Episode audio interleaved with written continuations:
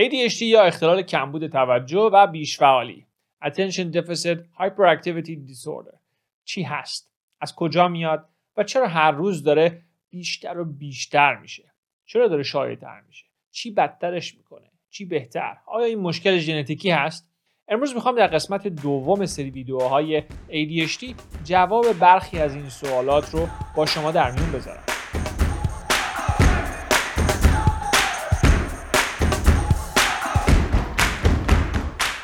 درود به همگی. فرشید جلیان هستم. نه پزشکم و نه سعی می‌کنم باشم. من این مشاور و مربی منابع انسانی کنجکاو در زمینه تغذیه ورزش و پیشرفت هستم. در کانال یوتیوب تجربیاتم و اطلاعات جدید از مقالات و پادکست های مختلف رو با شما به اشتراک می‌ذارم. و امروز می‌خوام راجع به ADHD دوباره صحبت کنم. این ویدیو دوم راجع به این موضوع هست. اگر قسمت قبل یعنی قسمت 32 رو ندیدید شدیدا توصیه می‌کنم اول اون رو ببینید. مقداری تاریخ نشونه های این مشکل و همینطور مثال های زیادی راجع به دوپامین زدم که بهتون کمک می‌کنه بهتر این قسمت رو متوجه بشید. در قسمت قبل بیشتر منابع علم پزشکی مدرن غرب عموم روانپزشکا و دانشمندانی که اعتقاد دارن این مشکل ژنتیکی هست و باید با دارو برطرف بشه. هرچند جالبه بدونید که هیچ ژن به خصوصی هنوز برای این مشکل مشخص نشده. باید بدونید که اصولا وقتی یک مشکل مشکل رو ژنتیکی خطاب می‌کنن میگن در تمام افراد مبتلا فلان ژن با فلان کد مشترک وجود داره. پس این کد ژن میشه ریشه این بیماری. اما در مورد ADHD با اینکه در اغلب مقالات و علم پزشکی غرب اعتقاد بر ژنتیکی بودن اون مشکل هست پیشفرض این هست هنوز کسی نتونسته این ژن رو پیدا بکنه. پس میشه گفت هنوز رسما ثابت نشده که اصلا ADHD ژنتیکی هست. در این قسمت دیگه کار زیادی به حرفای پزشکی مدرن و روان پزشکا ندارم و برعکس می‌خوام برم ببینم که نظرات مخالف چی هست. پزشکی سنتی و روانشناس ها در این مورد چی میگن؟ و در آخر شما تصمیم بگیرید که کدوم طرف درست میگه. البته که هر طرف لزوما نمی‌تونه تمام حرفاش درست یا غلط باشه. اما هر آنچه که بین این دو مشترک هست به احتمال خیلی زیاد میشه گفت که درست باشه. قسمت قبل بیشتر صحبت ها از پادکست های دکتر هوبرمن و دو سه تا مقاله دیگه بود که همگی لینکشون رو اونجا گذاشتم. در این قسمت مقصر اصلی همه بدبختی ها دوپامین بود.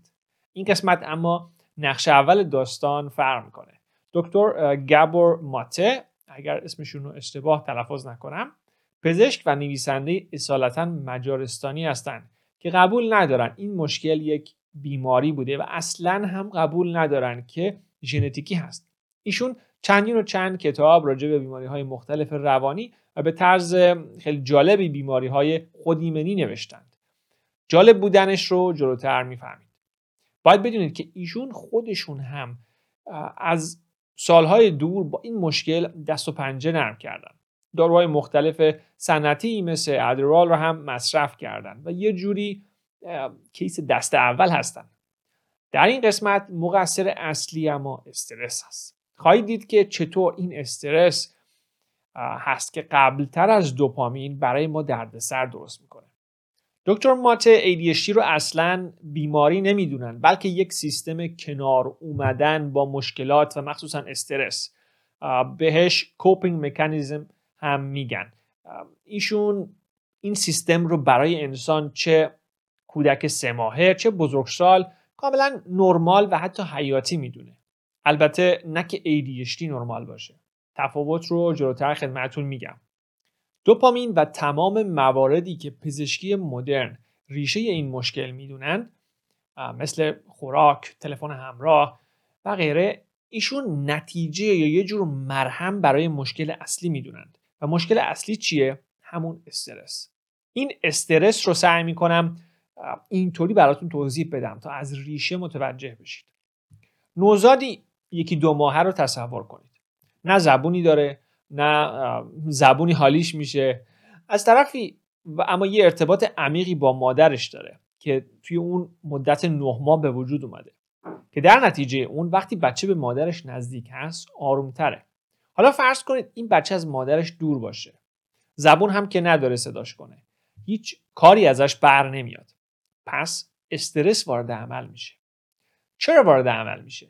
چون باید بشه و این بچه گریه کنه و مادر بهش برسه. چرا باید بهش برسه؟ خب الان خبری نیست. ده هزار سال پیش اگر نوزاد تنها میموند یعنی تمام. خدا رحمتش کنه. باید مدام با مادر می بود تا ازش محافظت کنه. تا اینجا این یک نوع استرس. نوع دوم وقتی که نوزاد یاد می‌گیره حسهای مختلف رو از والدینش بخونه و می‌فهمه کی میخندن کی ناراحتن کی استرس دارن. اینجا باز نوزاد بهش استرس وارد میشه. چرا؟ این ذاتی یا غریزه ما هست که استرس رو بخونیم. Gut feeling. قسمت هشتم خیلی راجبش صحبت کردم که از کجا میاد و چه داستانی داره. اما فرض کنید شما آدم بالغ نشستید جلوی کسی کسی بهتون استرس میده. چیکار می‌کنید؟ احتمالا اون شخص یا اون فضا رو ترک می‌کنید. جمله معروف fight or flight. که حالا اگر تهدید هم باشه شاید باهاش بجنگید. ولی این نوزاد هیچ کاری نمی‌تونه بکنه. نمی‌تونه بره نمی‌تونه بجنگه نمی‌تونه حرف بزنه.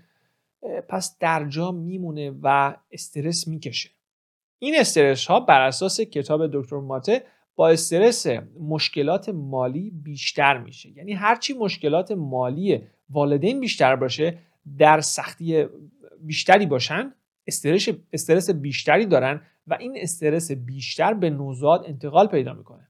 پس در آخر یه ارتباطی بین طبقه اجتماعی افراد و ADHD وجود داره. هرچند کسی دوست نداره این ارتباط رو ببینه. قشنگ نیست دیگه. ولی خب دور از انتظار هم نیست. حالا چه ارتباطی بین استرس هست و ADHD چطور از استرس به ADHD می‌رسیم؟ خب از نظر ایشون این مشکل یعنی شخص داره از استرس فرار می‌کنه. گفتیم که کودک راه خاصی نداره برای مقابله با این استرس. تنها راهی که می‌تونه پیدا بکنه اینه که یه جوری باهاش کنار بیاد کوپینگ مکانیزم خب چطوری کنار بیاد؟ اول یادآوری کنم. در قسمت قبل گفتیم که تا بوده بزرگسالان به هر نحوی شده عموما دنبال بالا بردن تمرکز بودند و هستند. حرف سنتی ها و علمی ها رو کنار هم بذارید. چی میشه؟ چی می‌تونیم برداشت بکنیم؟ استرس باعث کاهش تمرکز میشه. چون تو زندگی امروزه یه خرس مدام پا به پای ما داره میاد. چک کار ازدواج سربازی قسط. شما مدام استرس دارید و تمرکزتون پایین. پس به دنبال دوپامین هستید. قهوه سیگار مواد الکل که تمرکز شما رو بالا ببره. شما دارید با این استرس های روزمره در آخر یه جوری کنار میایین خب بچه چطوری کنار بیاد؟ نمی‌تونه بشینه با شما یه نخ سیگار بزنه که. خیر یاد می‌گیره حواس خودش رو پرت کنه. این یعنی همه تلاشش رو می‌کنه روی چیزی غیر از اون منشأ استرس. روی چیزی غیر از اون منشأ استرس تمرکز کنه. با مصرف موادی که جلوتر میگم مدام دوپامین دریافت کنه تمرکزش بالا بره که فقط اون استرس گوشه چشمش رو نبینه. در آخر نه سنتی ها نه مدرن ها هیچ کدوم دروغ نمیگن. فقط از دیدگاه های متفاوتی به قضیه نگاه می‌کنن. اینجا می‌خوام ارتباط تغذیه رو با مشکل ADHD بیشتر ببینید. علم پزشکی مدرن میگه که قند می‌تونه باعث این بیماری بشه. البته کاملا ثابت نشده ولی خب می‌بینیم جلوتر که منطقیه و یه ارتباطی بینشون هست. قند ساده یا شکری که همراه با چیزی مثل فیبر نیست. خیلی سریع جذب عروق میشه نشون داده شده که می‌تونه علائم ADHD رو تشدید بکنه. این قند به معنی میوه هست. شاید بپرسید. خیر. به معنی آب میوه هست. بله. چون قند میوه همراه با آب و فیبر هست و آب میوه خب مشخص نسبت قند به سایر موادش تغییر کرده و از طرفی بیشتر از میوه مصرف میشه. در نتیجه در مدت زمانی کوتاه حجم زیادی قند و در نهایت دوپامین در بدن ترشح می‌کنه. مثال های دیگه خیلی زیاد هست. آب نبات شکلات های بچه و هزار یک مدل ببخشید آتاشخال دیگه مثل کرنفلکس های صبحونه که اگر به خاطر اون بسته بندی رنگ و رنگ و قشنگش نبود و اصرار بچه خیلی هیچ پدر مادری احتمالا نمی‌خرید. متاسفانه همون افرادی که با روزه مخالف هستند و اعتقاد دارن صبحانه هفت صبح مهمترین وعده غذایی هست از همین هم مصرف می‌کنن. صبحانه مفیدشون در آخر فقط شیک هست. بگذاریم. اما ارتباطش با استرس چیه؟ گفتیم که ما مدام به دنبال یه حس خوب هستیم. همون دوپامین. فرد بزرگسال دستش به مواد مخدر می‌رسه به قهوه سیگار و خیلی چیزهای دیگه. اما بچه خیلی گزینه های زیادی روی میزش نیست. چیزی که براش زیاده شیرینی و شکلات هست که باز یه خورده خفیفتر دقیقا همون کار رو می‌کنه. پس کودک از شیرینی به عنوان یه مسکن برای رفع اون حس استرسی که مدام می‌گیره و کاری هم براش نمی‌تونه بکنه استفاده می‌کنه.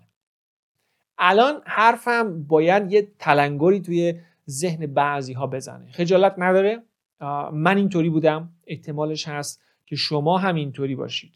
که در مقابل با استرس استرس مزمن از خوردن به عنوان یه مسکن استفاده کنید.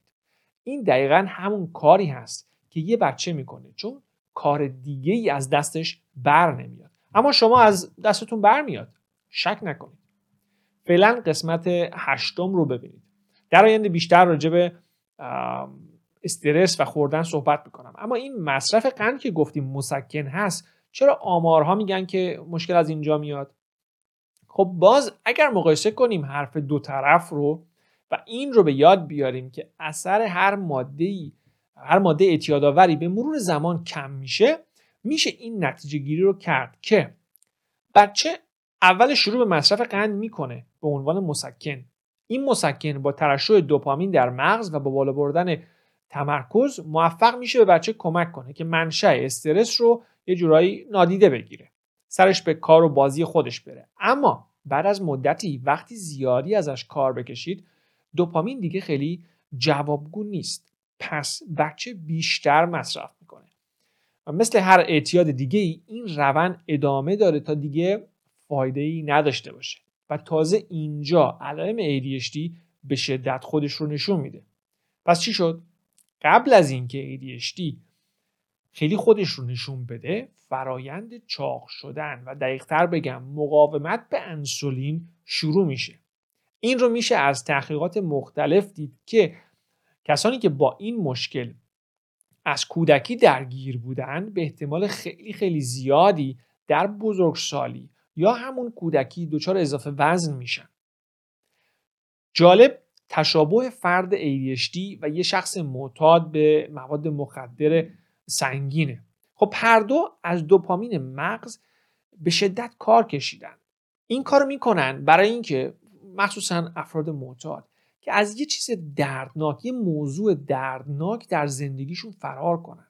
بعد از مدتی اما اون مسکن قند یا ماده مخدر اثرش کم میشه و سطح دوپامین شخص شدیدن این دفعه پایین میاد. انقدر که تا بهش دارو نرسه نمی‌تونه هیچ فعالیتی داشته باشه و نمی‌تونه روی چیزی تمرکز کنه. نمی‌تونه کار مفیدی در زندگیش بکنه. رسما فلج میشه. از قند بیایم بیرون ولی نه از تغذیه. یه نکته راجع به اومگا 3 و مخصوصا DHA نوعی از این ماده که از ماهی گرفته میشه. ثابت شده که مصرف 1000 میلی گرم یا حتی 2000 میلی گرم اومگا 3 می‌تونه نیاز فرد به داروهای ADHD رو به شدت کاهش بده.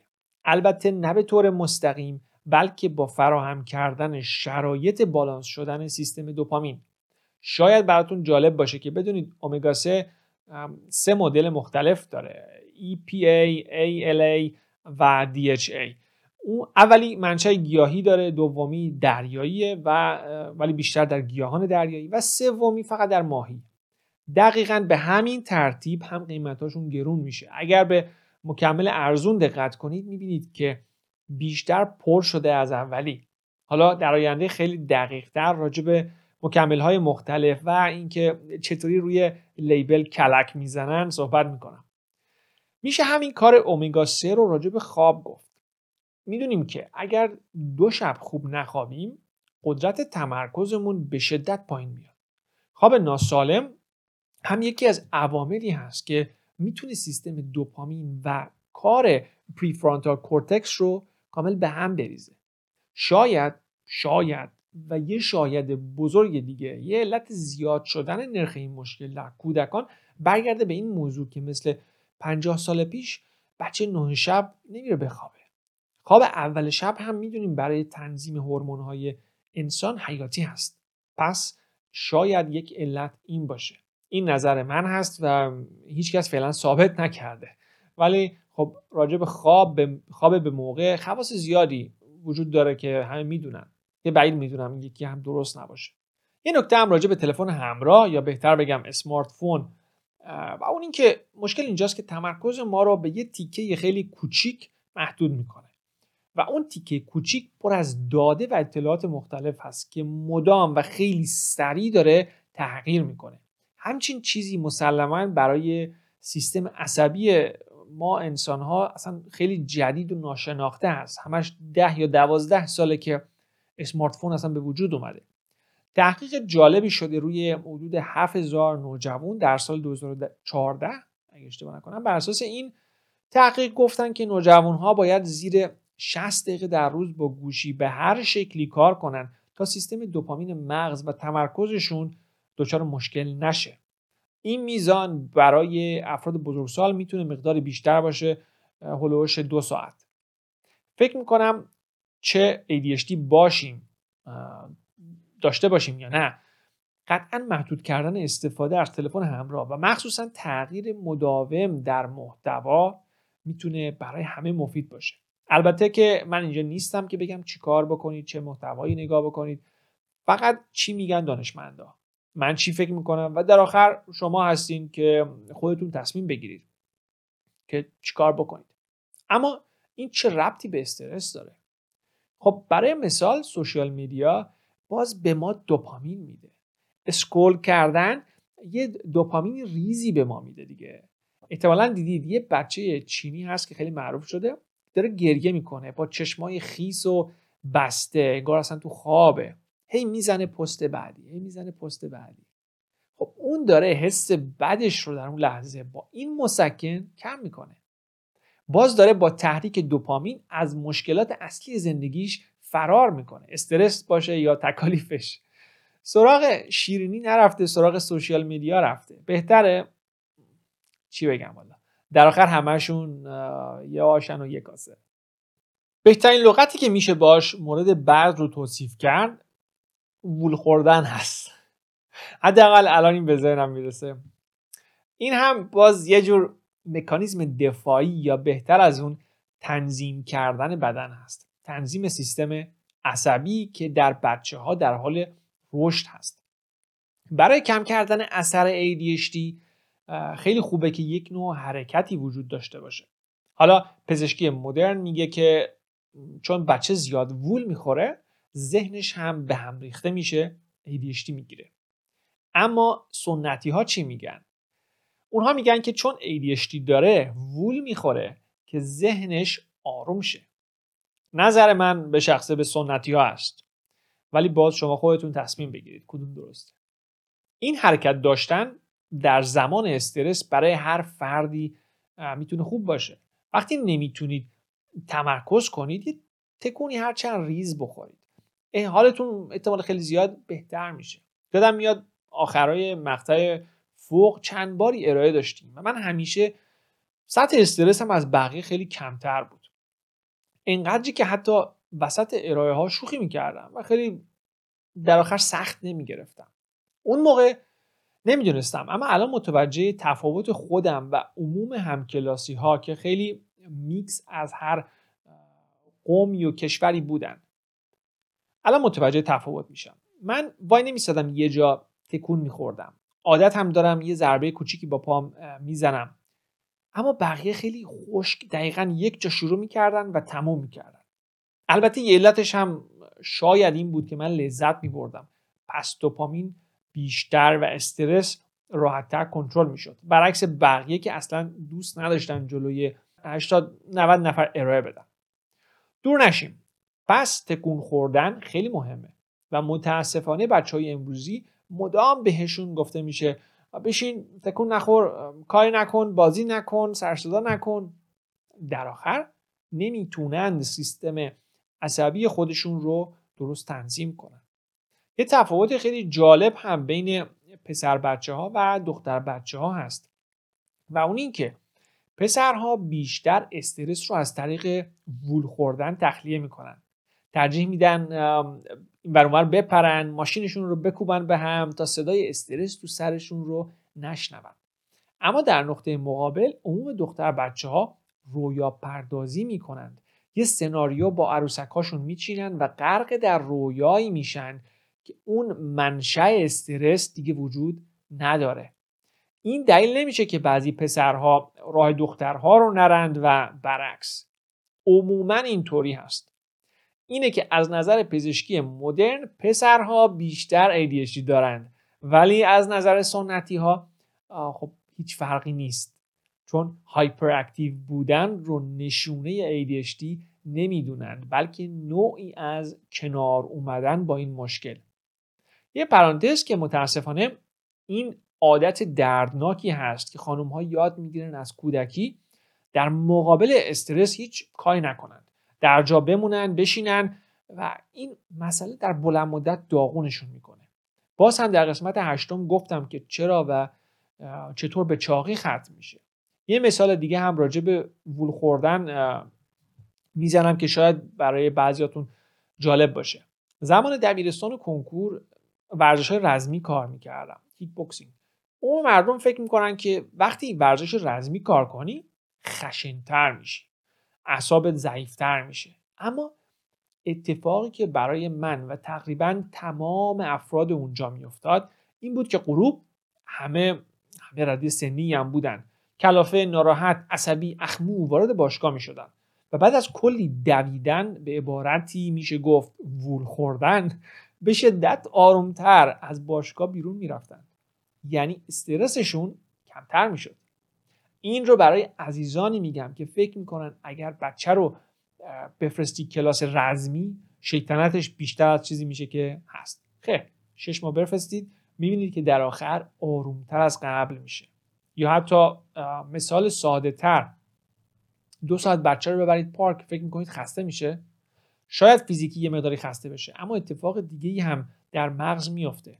همین تنظیم سیستم عصبی دوپامین. ارتباطش با استرس چیه؟ خب گفتم اول ویدیو که نوزاد نمی‌تونه تکون بخوره. پس هر تهدیدی براش کشنده است و در آخر استرس میاره. چطور استرس شما کمتر میشه؟ اگر بتونید تکون بخورید شانس زنده موندن شما بیشتر میشه. و در آخر استرس کمتر. وول خوردن هم همون تکون خوردن هست. این رو میشه از این نظر هم بهش نگاه کرد که هرچه توانایی فیزیکی شما بیشتر بشه استرس کمتری تجربه می‌کنید. چرا که کمتر میترسید. همین هست که خانم ها استرس بیشتری تجربه می‌کنند تا آقایون. چون از نظر فیزیکی ضعیفتر هستند و همیشه در گذشته خطرات بیشتری اونها رو تهدید می‌کرده و همچنان می‌کنه. پس در آخر راهش چیه؟ تحرک بیشتر و مخصوصا تحرکی که شما رو قویتر کنه. هرچی قویتر بشید اعتماد به نفستون بیشتر ترس کمتر و در نتیجه استرس کمتر. در آخر هم علائم ADHD از این ساده تر نمی‌شد این, این تیکه رو بست. اما ارتباط بیماری های خودیمنی و استرس هم ثابت شده هست. استرس مزمن متاسفانه کل سیستم عصبی بدن رو به هم میریزه و خیلی دردسرها برای ما درست می‌کنه. در آینده خیلی راجع به بیماری های خودیمنی صحبت می‌کنم. دنبال بکنید که حتما به اون هم می‌رسیم. خیلی نکات جالبی داره. خیلی تنوع داره بیماری های خودیمنی چند وقت پیش من یه فست غذا و دوپامین 140 ساعته گرفتم. توی قسمت سیوم به صورت مستند جمع و جوری راجبش صحبت کردم. خیلی ها کامنت گذاشتن که چرا چرا می‌خوای وزن کم کنی یا چرا دوپامین رو قطع کردی. خب یک علتش به همین صحبت های امروز می‌رسه. وقتی مدام از این هورمون یعنی دوپامین کار بکشیم به مرور کارایی خودش رو از دست میده و در آخر با اینکه از هزار و یک راه مختلف به همون حس خوب می‌رسه از غذا بگیرید تا موزیک، سیگار، قهوه، پول دیگه خوشحال نیستیم. همش به دنبال یه ماده قوی تر میریم یا دریافت مقدار بیشتری از اون مسکن همیشگی. من برای اینکه به اون مرحله نرسم روزه می‌گیرم و دور میشم. بعد که برمیگردم دوباره به دوپامین یه خورما برام دیگه خورما نیست یه یه دنیاست. وقتی سیستم درست کار کنه ما با یه نسیم ملایم روی پوست صورت هم خوشحال میشیم. پس نیازی نیست یه حجم عظیمی شکلات بخوریم یا سیگار بکشیم که آخر شب فقط حس خوبی داشته باشیم و بتونیم بخوابیم. متاسفانه ما فکر می‌کنیم اگر اینو داشته باشیم یا اونو بخریم یا فلان کار بکنیم حتما خوشحال میشیم. اما در واقعیت اگر که با یه قهوه ساده تو بالکن خوشحال نباشیم با یه قهوه شیک روی کشتی تفریح هم خوشحال نخواهیم بود. شاید اینه که تقریبا تمام ادیان مختلف به هر نحوی که شده روزه رو ترویج می‌کنن. چرا که باعث میشه در آخر از داشتن موارد ساده ای در زندگی خوشحال بشیم روزه به من کمک می‌کنه قدر بدونم. بهتون توصیه می‌کنم. آخرش رفتیم جاده خاکی. اما امیدوارم از دیدن این ویدیو لذت برده باشیم چه قسمت آسفالتش چه قسمت خاکیش براتون مفید بوده باشه. اگر فکر می‌کنید این ویدیو می‌تونه برای شخص خاصی جالب یا مفید باشه حتما برای اون عزیز لینکش رو بفرستید. امیدوارم با تنی سالم از دکتر و راهروهای بیمارستان دور بمونید. موفق باشید. تا